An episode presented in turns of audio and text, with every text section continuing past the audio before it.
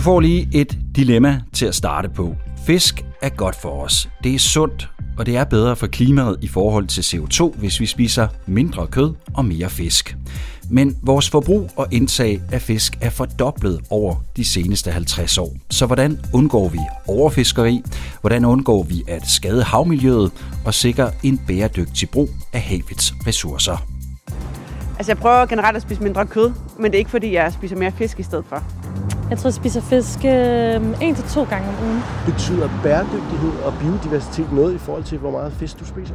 Jeg tænker nok egentlig ikke rigtig over, at jeg vælger fisk frem for andet kød for at spare planeten. Biodiversitet og sådan øh, tanken omkring at skabe et hav, der er ordentligt, tror jeg spiller ind, hvis jeg bliver konfronteret med, at jeg et, en beslutning, jeg ikke kan stå inden for. Så jeg tror, at for mig handler det også om, at jeg, jeg godt gad blive bedre til at træffe de rigtige beslutninger. Velkommen til Green Deal, podcasten med fokus på den grønne omstilling herhjemme og i EU. Den er som altid lavet i samarbejde med kolleger fra andre EU-lande i det europæiske radionetværk Euronet Plus. Mit navn er Tue Sørensen. Det skal altså handle om fiskeri, og havbeskyttelse i den her episode af podcasten, og til at svare på spørgsmål har vi besøg af Sune Scheller, kampagnechef i Greenpeace Danmark. Velkommen til, Sune. Tak skal du have. Hvor meget øh, fisk spiser du egentlig selv? Øh, jeg spiser fisk en gang imellem. Det er nok ikke hver uge i hvert fald. Øh, og når jeg så gør, jamen, så er det jo sådan noget... Jeg kan godt lide en sillemad mm. øh, til påske. Øh, det bliver også mere end til påske andre højtider, men så bliver det også til lidt, til lidt anden fisk en, en gang imellem. Så, så og hvis jeg selv kan fange den, er det dejligt, men øh, så dygtig er jeg øh, sjældent. Det sker, men øh, der er langt imellem og så videre. Men øh, ja, så en gang imellem. Og når du nu ikke selv kan finde ud af at fange fiskene, så tænker jeg, at du går ned i et supermarked eller i en øh, fiskehandler, og så køber fisken. Ja. Vælger du så også den fisk ud fra øh, i forhold til, hvordan den er blevet fanget på, om det er en bæredygtig produktion osv.? Ja, så vidt øh, ja, det, det er muligt. Og der er forskellige ting, øh, man kan kigge på, hvis man, og det kan vi sikkert komme tilbage til, for det er bestemt ikke let. Øh, men der er jo ting som øh, bestandens størrelse, hvor godt har bestanden det, men der er også den metode, som fisken er blevet fanget på, hvilket redskab er, er blevet benyttet. Så det, det er nogle af de ting, jeg, jeg selv kigger på, når jeg, øh, når jeg handler fisk. Og vi skal nok dykke meget mere ned i detaljerne omkring det, men bare lige ganske kort her til at starte på, Sune. Kan vi også i fremtiden, sådan med god samvittighed, spise mere fisk som erstatning for øh, kød, uden at skulle tænke på overfiskeri og alt, hvad der også er problemer med fiskeri? Jeg synes, det er et virkelig svært spørgsmål, og øh, jeg er ikke 100% overbevist om, at det er muligt at spise bæredygtigt fisk, øh, sådan som situationen er i dag.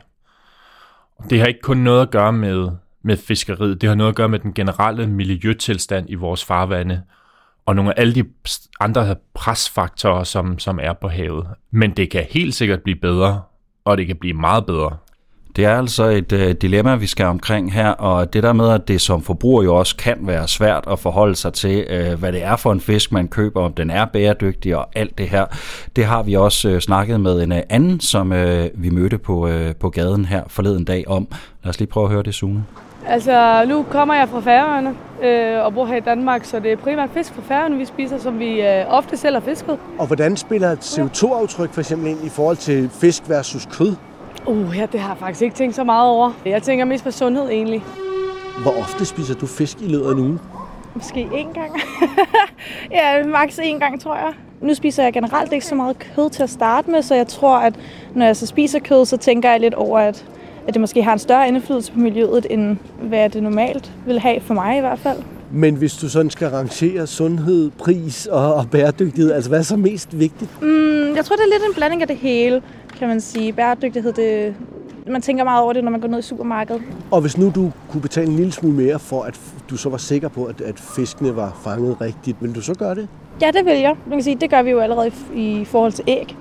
Det er øh, ikke en lille prisforskel, men jeg tror, at det er en prisforskel, der i hvert fald gør noget, at man får lyst til at spise det noget mere i hvert fald, og man har det bedre med at gøre det i hvert fald. Sune, nu skal jeg jo øh, passe på med at øh, generalisere, men, men jeg fristes alligevel til at have sådan en tanke om, at mange af os danskere, vi tænker lidt på samme måde som hende her. Det her med, at når vi spiser fisk, så handler det om sundhed, og ikke så meget om bæredygtighed. Ja, det tror jeg ikke er, er helt ved siden af. Øh, det er da helt sikkert et billede, øh, vi kan genkende det der. Og vi får jo også spørgsmål fra folk derude, som spørger, hvordan sikrer jeg, at jeg får en, en, en, en bæredygtig fisk en gang imellem osv., men det er jo ikke meget. Ikke i forhold til kød, som du også øh, netop siger, som er et kæmpe fokus for tiden. Men der er også forskel på fisk. Øh, der er forskel på, hvordan de bliver fanget på. Der er forskel på deres CO2-aftryk. Øh, øh, og så er der jo den anden, jeg ved ikke, om jeg vil gå så langt som til at sige den oversete krise, men i hvert fald øh, en, en, en lille søster eller lillebror i forhold til klimakrisen, altså en biodiversitetskrise, ikke? Og der spiller fisk jo øh, i høj grad ind. Lad os lige få en øh, indflyvning, så at sige, i øh, tingenes øh, tilstand. Sune, hvordan er sådan den generelle tilstand i vores øh, havmiljø derude? Jamen, den er overordnet rigtig skidt.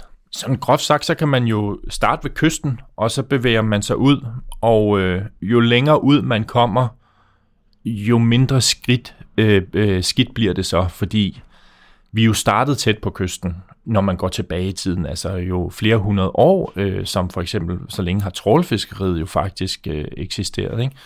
Men dengang kom man måske ikke så langt fra kysten osv., så vi jo startede herinde, og i takt med, at man får udtømt vores farvande tæt på kysten, så man bevæget sig længere og længere ud. Og øh, der er ikke ret mange steder tilbage i verdenshavene, når vi kommer helt derud, som på nuværende tidspunkt er uberørte. Øh, det er måske nogle få steder omkring polerne, øh, Antarktis og Arktis, øh, og så er det nogle, nogle enkelte, altså ude i den midten af Stillehavet eller sådan noget. Ikke? Der er ikke meget tilbage, hvor vi ikke har sat vores aftryk. Og så graduerer det så, som, som jeg startede med, hvor, hvor slemt det bliver. Ikke? Og typisk er det rigtig, rigtig gralt inde ved, ved kysten. Og i vores egen farvande, der står det skidt til af mange forskellige årsager, men blandt andet på grund af, af fiskeriet. Fordi der har været en enormt stort fiskeri i vores farvand, et enormt overfiskeri igennem tiden. Og der er blevet brugt nogle redskaber, som har en skadelig effekt øh, på havbunden og det økosystem, der befinder sig øh, særligt omkring havbunden. Det er især bundslæbende redskaber, altså det her, hvor et net af forskellige konstruktioner, der findes forskellige typer, men fælles for dem er jo, at de bliver trukket hen over havbunden. Øh, og de river jo ting med sig, eller river ting op, eller graver sig ned i havbunden og så videre. Og det, det, det, det giver en skade derude. Og det er planter, organismer og så videre, ja. de river med sig. Der, hvor mange fisk, en, en stor del af, af økosystemet i havet, har deres de befinder sig ved havbunden på et eller andet tidspunkt i deres liv. Det er et meget vigtigt sted for, for det samlede ø. Det kan godt være, de søger op i vandsøjlen senere eller et eller andet, men alle kommer stort set på en eller anden måde ned omkring havbunden og, og, og har en del af deres livsgrundlag der, ikke? Eller der bliver man søger føde der, eller hvad det kan være. Nu øh, sagde du det her med, at der er, øh, hvis overhovedet noget, så i hvert fald ikke øh, ret mange steder ude i verdenshavene, som ikke er blevet berørte endnu på den ene eller den anden måde, og hvor der ikke er blevet fisket.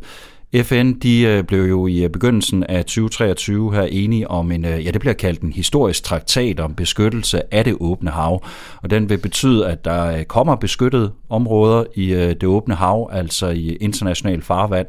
Det vil jo så også ramme fiskeriet, som så ikke får lov til at, at, at fiske der, og, og blandt andet også i områder, hvor de er blevet beskyldt for at overfiske.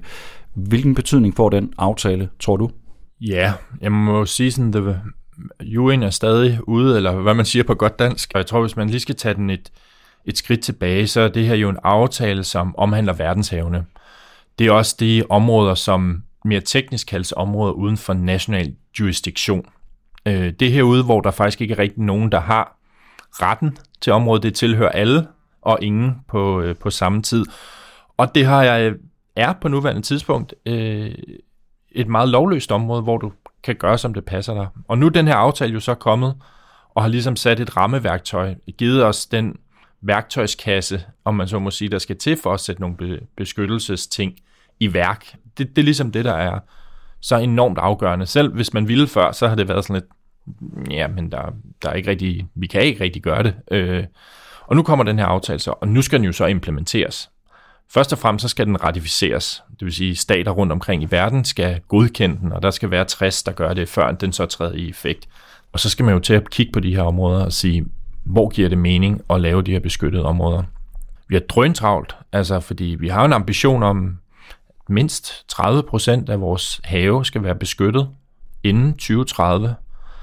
Øh, og øh, det er der faktisk øh, under 100 måneder til, hvis man lige, øh, hvis man lige sådan tæller. Øh, og det er sgu ikke lang tid i sådan en proces. Det er det virkelig ikke. Man kan sammenligne processen med, med, med de store klimatopmøder. Det, det er sådan set en, på mange måder en kopi af dem, ikke? Øh, og det har vi jo unægteligt øh, gået og snakket om i rigtig, rigtig mange år og slås med, før der begyndte at komme noget med, med nogle tænder, før vi fik en, en Paris-aftale, der, der virkelig kunne noget. Og nu øh, nævner du, jamen den skal først lige endeligt vedtages, så skal den implementeres, og så tænker jeg vel også, der er en håndhævning af den efterfølgende. Præcis. Hvad tænker du om den? Fordi verdenshavene, det, altså, det er jo et stort område, og jeg ja. tænker ikke, at man øh, ligesom øh, man kan gøre ude på, på gader og stræder, kan patruljere med øh, politibåde eller noget i den dur. Er det overhovedet realistisk at tro, at man kan det? Altså selv i, i vores dage med den teknologi og kontrol og viden, vi har, så er vi stadig ulovlig fiskeri i dansk farvand.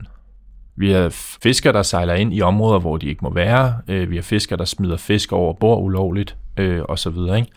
Og det er klart, at hvis man ikke engang ude i en, i en, i en lille vandpyt, øh, som Kattegat øh, eller Øresund, kan håndhæve øh, den EU- eller dansk lovgivning, hvordan søren øh, skal vi så gøre det øh, ude med det stillehavet, eller Atlanterhavet, eller, eller hvad ved jeg?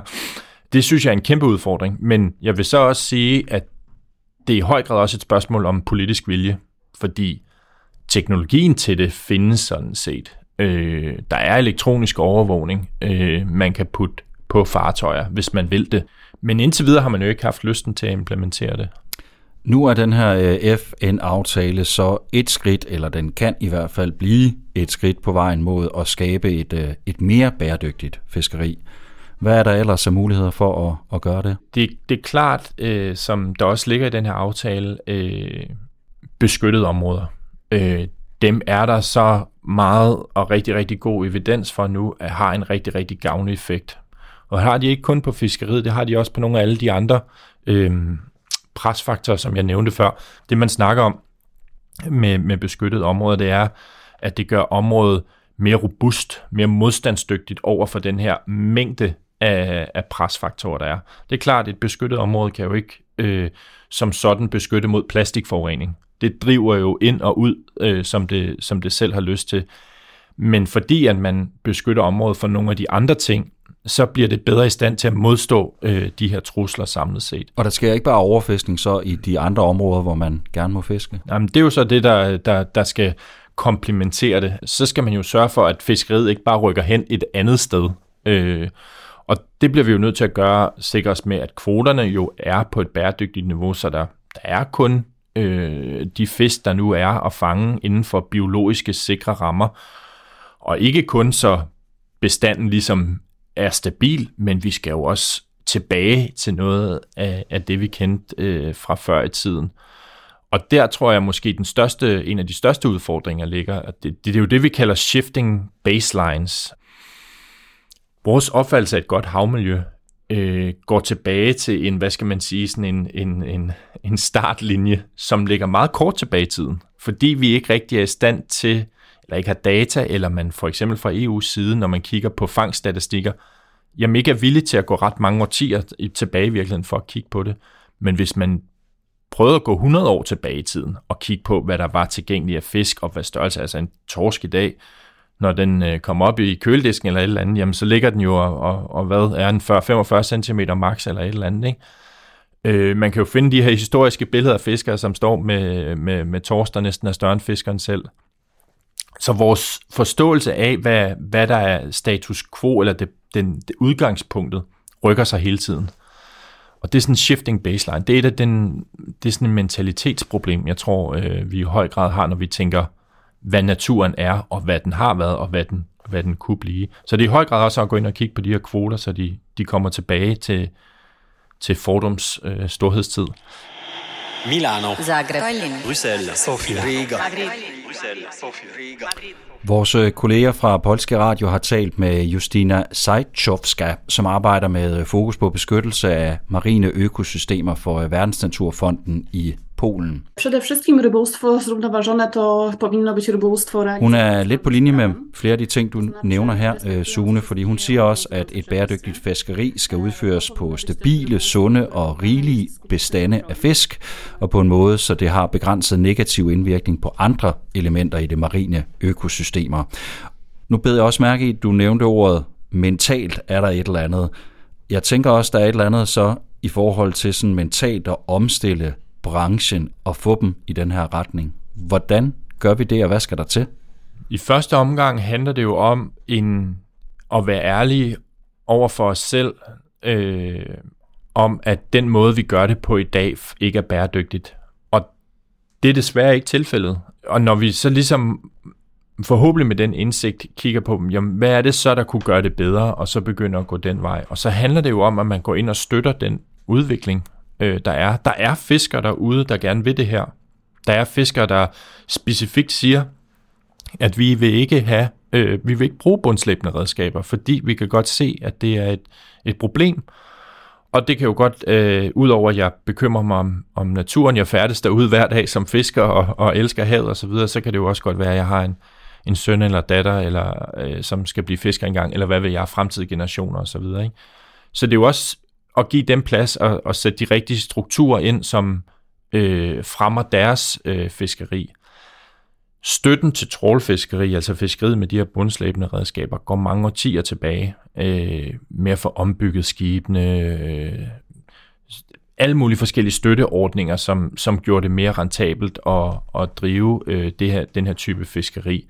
Man har ligesom drevet den her bestemte type øh, af fiskeri frem, og det, giver, det har bare, så bare givet bagslag nu, og der bliver man nødt til at kigge efter de alternativer, som faktisk eksisterer, og som bliver praktiseret derude, men de har det enormt svært. Det øh, forekommer måske nemt at øh, pege pilen mod fiskerne og sige, at øh, de skal omstille sig selv, øh, om der jo nok ikke er nogen tvivl om, at det kommer de til at skulle. Og nogle fiskere, som du også sagde lige før, har jo allerede gentænkt deres øh, tilgang til fiskeriet. Det gælder for eksempel øh, Antonella Donato, som er en øh, ung siciliansk fiskerkvinde, der driver en familiefiskerivirksomhed.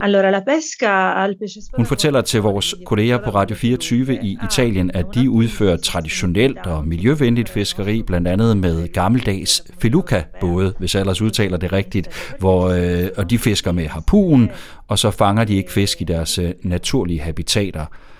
Kan vi også skabe et mere bæredygtigt fiskeri, som øh, imødekommer erhvervet og fiskerne, så de stadigvæk kan leve af det? Ja, det tror jeg i høj grad, vi kan. Altså, det eksisterer øh, allerede. Øh, nu nævner du eksemplet fra Italien. Der er også andre skånsomme, naturskånsomme øh, kystfisk, eller hvad vi nu vil kalde det, som, som benytter eller driver et fiskeri, som er anderledes end det større og mere industrielle fiskeri. Men de har det enormt svært, fordi vi stadig har en fiskeripolitik, vi stadig har nogle rammer øh, og en forvaltning, som øh, i høj grad favoriserer øh, det gamle fiskeri, fortidens fiskeri. Det er der, vi bliver nødt til at gå ind og, og, og virkelig skrue på nogle knapper, så de får nogle bedre vilkår. Og med den her nye FN-traktat om øh, beskyttede havområder, som jo samtidig også indeholder øh, i hvert fald nogle øh, ord og nogle bestemmelser om, at man skal bevare fiskerisektorens øh, rentabilitet i de kommende årtier osv., samtidig med at målet altså også er at skabe et sundere havmiljø, så er der jo også en del fiskere, der frygter for deres fremtid. En af dem har vores øh, kolleger fra Radio Romania talt med. Sorin Mania hedder fiskeren, og han mener, at øh, der er brug for øh, økonomisk støtte til især de små og traditionelle kystfiskere, hvis de skal overleve og opfylde de her forventede krav til bæredygtighed. Og du har jo også nævnt, måske skal vi ind og kigge på de her støtteordninger. Skal der være nogle særlige støtte- og tilskudsordninger, som så måske i virkeligheden gør, at man så skal imødekomme nogle bæredygtighedskrav og nogle biodiversitetskrav osv.? Det synes jeg vil være oplagt. Øh, vi har jo allerede en, et, et, på EU-plan har vi jo for eksempel stadig, øh, har vi jo en fiskerifond, som det hedder. Øh, lidt ligesom man kender det fra landbrugsstøtten, så findes der en tilsvarende model i fiskeriet, hvor at øh, der igennem øh, medlemsstaternes betaler ind til kassen, så bliver der jo tilbage, øh, til, tilbagebetalt noget til, til fiskeriet. Og der kan man jo sagtens gå ind og lægge nogle kriterier for, at de støttekroner kommer det rigtige sted hen til noget, der er hensigtsmæssigt, til noget, der understøtter de målsætninger, vi har på klima, biodiversitet øh, men også social øh, bæredygtighed. Det her det handler jo også om at vedligeholde et erhverv, øh, som jo måske næsten øh, i modsætning til så mange andre erhverv, hvis vi kender det her hjemmefra, jo ikke har behov for at rykke ind til storbyen. Øh, noget af det, der kan, faktisk kan være med til at holde øh, Øh, et, et aktivt erhvervsliv ude i, øh, i de små og mindre havne øh, rundt omkring i landet. Antallet af aktive erhvervshavne er jo øh, imploderet over de sidste årtier, fordi fiskeriet er så stort og så industrielt og, fokus, og koncentreret på nogle meget, meget få både i nogle meget, meget få havne. Alle andre steder øh, øh, lider de jo så en, en eller anden form for øh, død. Øh, fiskeriet stopper, auktionshuset stopper, isfabrikken stopper, smedjen stopper, og så videre, så videre. Ikke? Så det har jo nogle, nogle sociale konsekvenser også, som jeg sagtens tænker, man kan tænke ind øh, i, i, i alle de her kriterier også. Er der andet, man fra EU's side kan gøre for at understøtte sådan en, en sund og bæredygtig øh, udvikling af fiskeriet? Ja, og der er jo nogle initiativer i gang, ikke? Altså man kan, øh, der er jo lige kommet et udspil fra, fra EU-kommissionen, som hedder, som vi lidt populært har optag, omtaler som naturgenopretningsloven, som handler om, at vi skal genetablere nogle af de her tabte naturområder, vi har derude. Ikke? Og der har man øh, fra EU's, øh, fra kommissionens side lagt op til, at øh, i beskyttede områder, der skal vi have trålfiskeriet ud. Men der har vi jo så for eksempel en, en dansk regering, som åbenlyst øh, bare går ud og siger, det dur ikke, fordi det vil være en for stor byrde at placere på erhvervet. Altså igen, man går ind og holder hånden under og beskytter det her øh, industrielle bundtrålsfiskeri i det her øh, eksempel.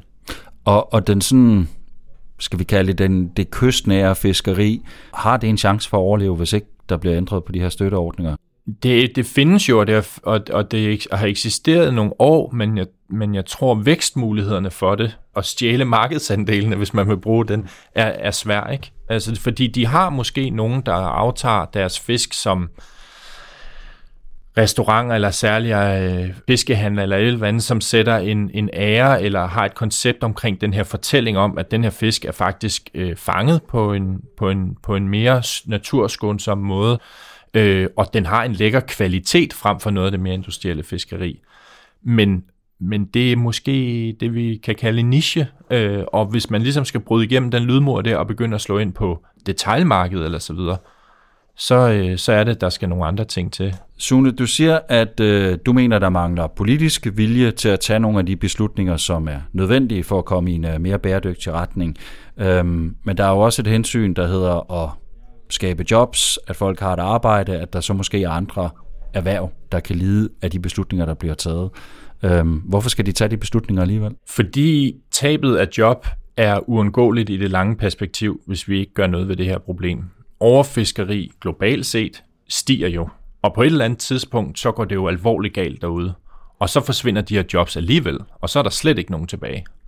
Så spørgsmålet er, om man vil... Og jeg er jo med på, at det ikke er en behagelig beslutning, øh, og at man skal genvælges inden for fire år osv., og, og, og at, at den beslutning har nogle kortsigtede øh, konsekvenser. Men du, du skubber jo bare et, et problem øh, foran dig. Jeg mener, det er et ansvarsfraskrivelse i sidste ende, og ikke acceptere, at yes, det kommer til at gøre lidt ondt det her. Og det er jo ikke, fordi vi ikke skal hjælpe dem, der så mister adgangen til, til, til det her erhverv, hvis det er det, der kommer til at ske for nogen, eller vi ikke kan få dem flyttet over i et andet type fiskeri osv. Men vi bliver nødt til at indstille os på, at ja, det kommer faktisk til at betyde, at vi bliver nødt til at gøre nogle ting anderledes, øh, hvis det er, at vi skal have vendt øh, de her kriser om.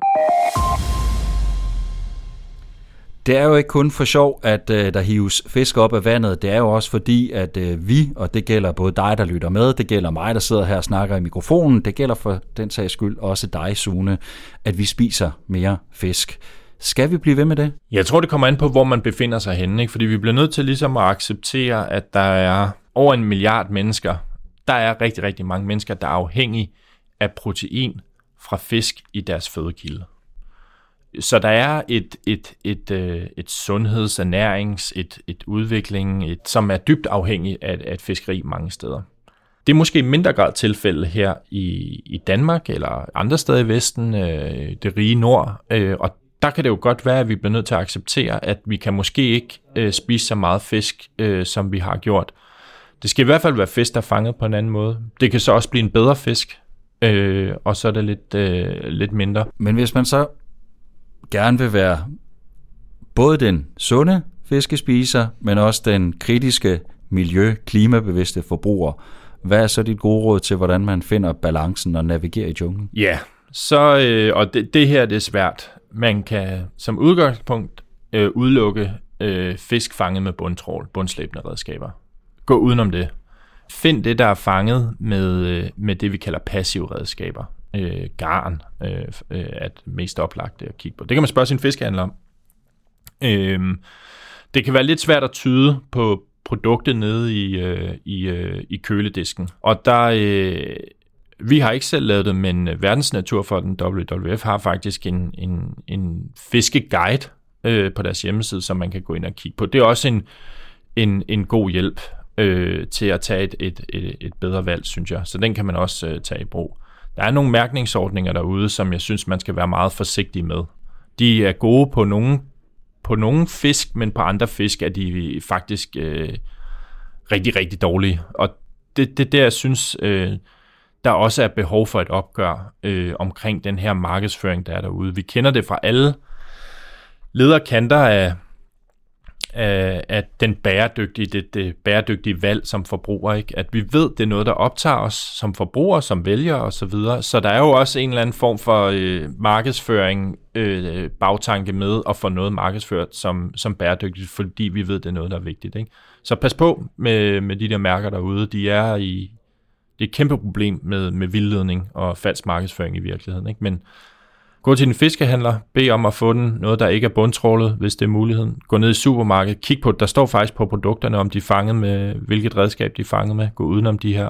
Og ellers så kan man øh, bruge WWF's fiskeguide også øh, til at kigge på det. Der er sådan en rød, rød, gul, grøn øh, ordning, så den er sådan til at håndtere. Den anbefaling er hermed sendt videre, men jeg hørte dig sige, at det kan være svært. Ja, enormt svært. Men jeg hørte også at sige, at man skal gøre et forsøg, og man må stadigvæk gerne tage en sild til påskefrokosten. Ja. Vi øh, lukker ned for den her gang. Tak for besøget, og tak for svarene, Sune. Velbekomme. Vi øh, lægger et øh, link til Verdensnaturfondens fiskeguide i episodebeskrivelsen til udsendelsen her. Og husk, at du kan finde en masse andre episoder af podcasten, hvor vi ser nærmere på alle mulige forskellige aspekter af den grønne omstilling. Green Deal Podcast er produceret af Pod People for Euronet Plus. Hermione Donsel er redaktør. Nikolaj Svinge har tilrettelagt, og det har han gjort i samarbejde med mig. Mit navn er Tue Sørensen. Tak fordi du lyttede med.